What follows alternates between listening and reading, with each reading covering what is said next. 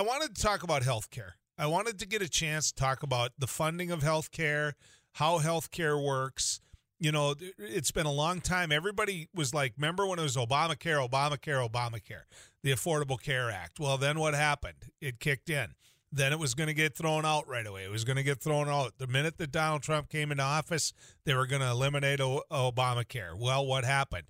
You had the Republicans had the Senate, they had the House, they had the presidency. Obamacare is still here. The big question is does it go far enough in many ways? Are there needs out there that aren't being met? Dr. Brent Hella is a IMA doctor. He's with the IMA doctors, and he's someone who I've heard on the radio before uh, uh, on the east side here on the KFGO radio network, and I've listened to him do radio interviews, and and for my money, very well spoken when it comes to details and details like this. So I asked him to come in, and he was willing to do that. Doc, good to have you on News and Views. Yep, thanks for having me. I want to talk about a 24 year old. Okay. I want to talk about a kid that just came out of college with debt up to their ears. Okay. Where does this country sit with them today?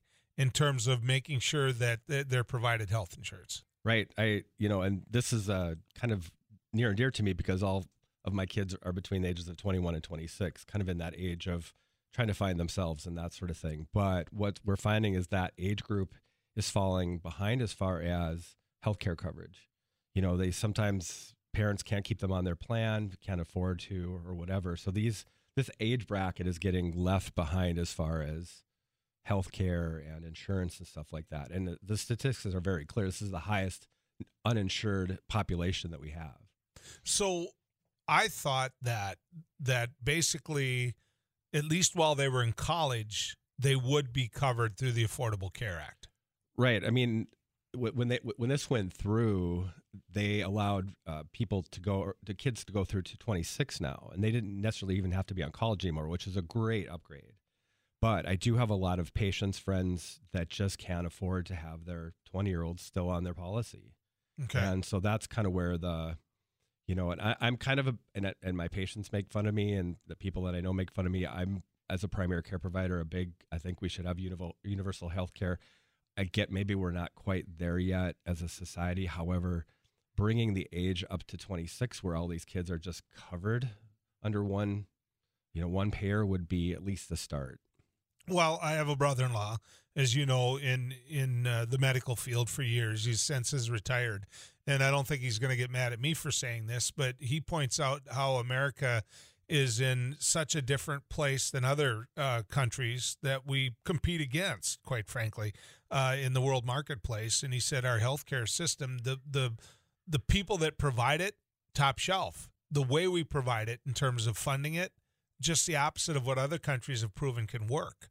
And so I don't think that you're a, a lone person out there saying that we need to look at how to reinvent our healthcare. Right. I mean, I think most of my patients are fairly happy with their healthcare plan, although you know they oftentimes butt heads and you know pre-authorizations and stuff that, that, that our insurances are denying. But for the most part, people are happy. It's just um, I, I, think that the age group under under 26 uh, is kind of getting left behind a little bit. And you know, if I was going to be a a politician or something like that, that would be something I would I would bring up. Okay, let's let's if we're not going to do universal health care for everyone, let's start at some ages where it makes sense. These my daughter's a 25 year old entrepreneur on her own and about to get off my insurance plan within the next year. What do I do to help her out? So let's talk about that because it would it would seem to me that 21 to 30 in that age group where people would say okay they're they're adults now you know they're off. Right. That that age group would be the the cheapest to provide insurance for. Correct. Right. They've, i mean they're got, not, they've got most of their immunizations. They're generally healthy.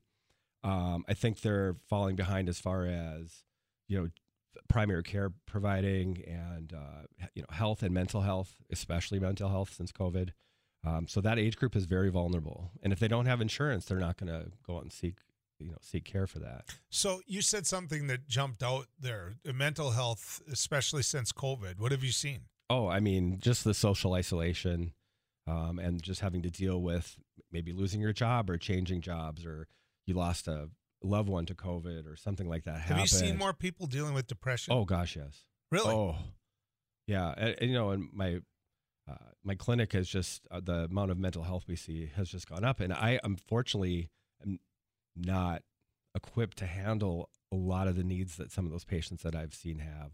Really? Yeah, and and getting them into a professional, especially around the Fargo Moorhead, is very tough. Sanford, as an independent provider, cut us off. Said, "Well, unless you're a Sanford provider, you we, you can't refer to psychiatry during COVID."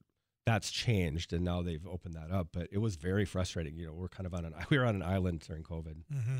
Well, I mean, people go to you. I mean, you're successful at what you do, obviously at IMA, but the the the point being, you see such a broad range of people throughout that, and so to hear that, how do you ever sit down and talk to them? I realize that you're not their counselor. I get that, Right. but you understand them. You you you visit with them. They end up counting on you in so many ways.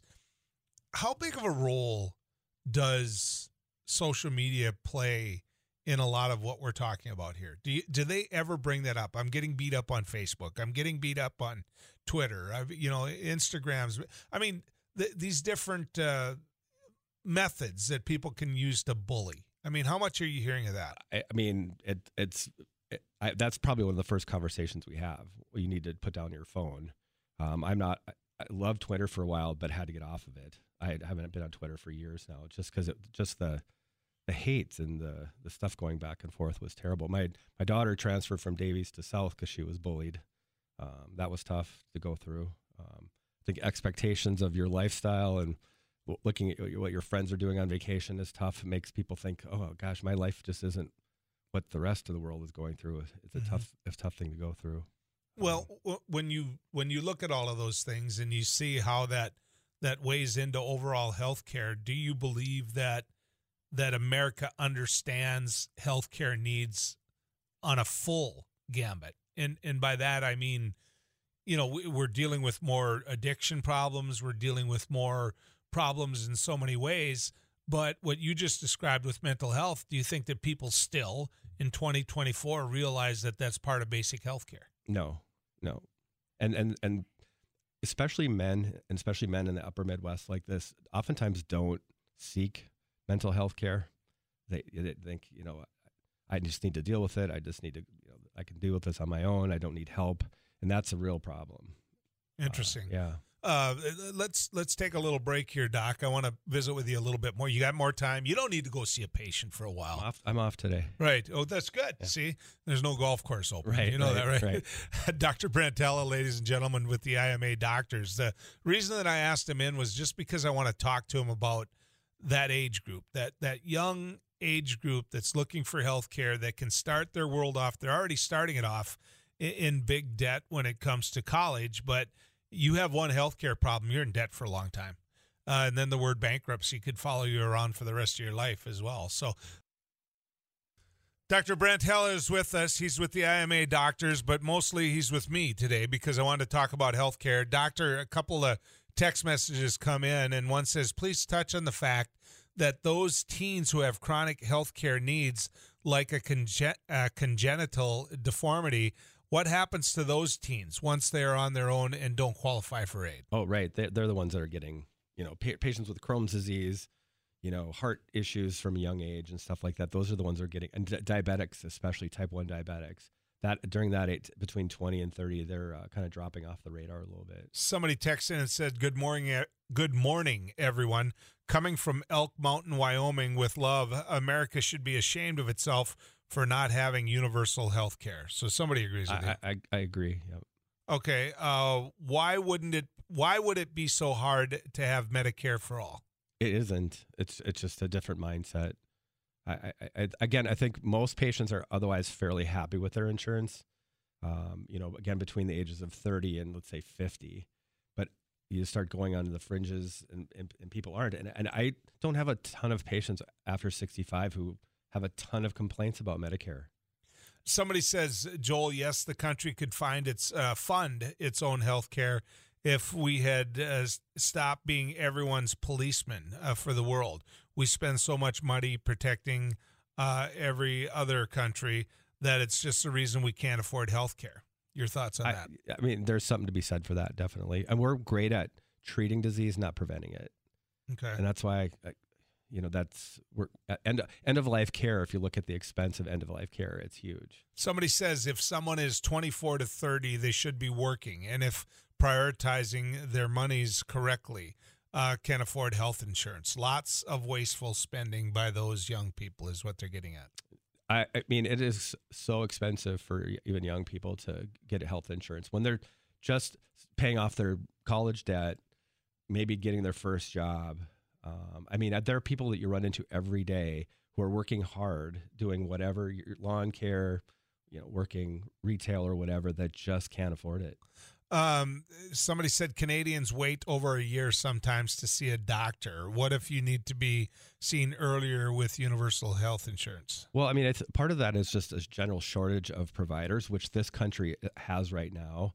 We need to address that as well. We need more uh, primary care providers. We need more PAs, nurse practitioners out there providing care. Uh, we're after COVID, the amount of uh, physicians that retired or quit is is quite high. Somebody said, "What would happen if we all woke up one day and dropped our insurance coverage?" That's a great. That's a great question. I never ever. Right, yeah. I have never once seen that question come my way. Yeah. No. That's that's an interesting thing to. I don't know what would.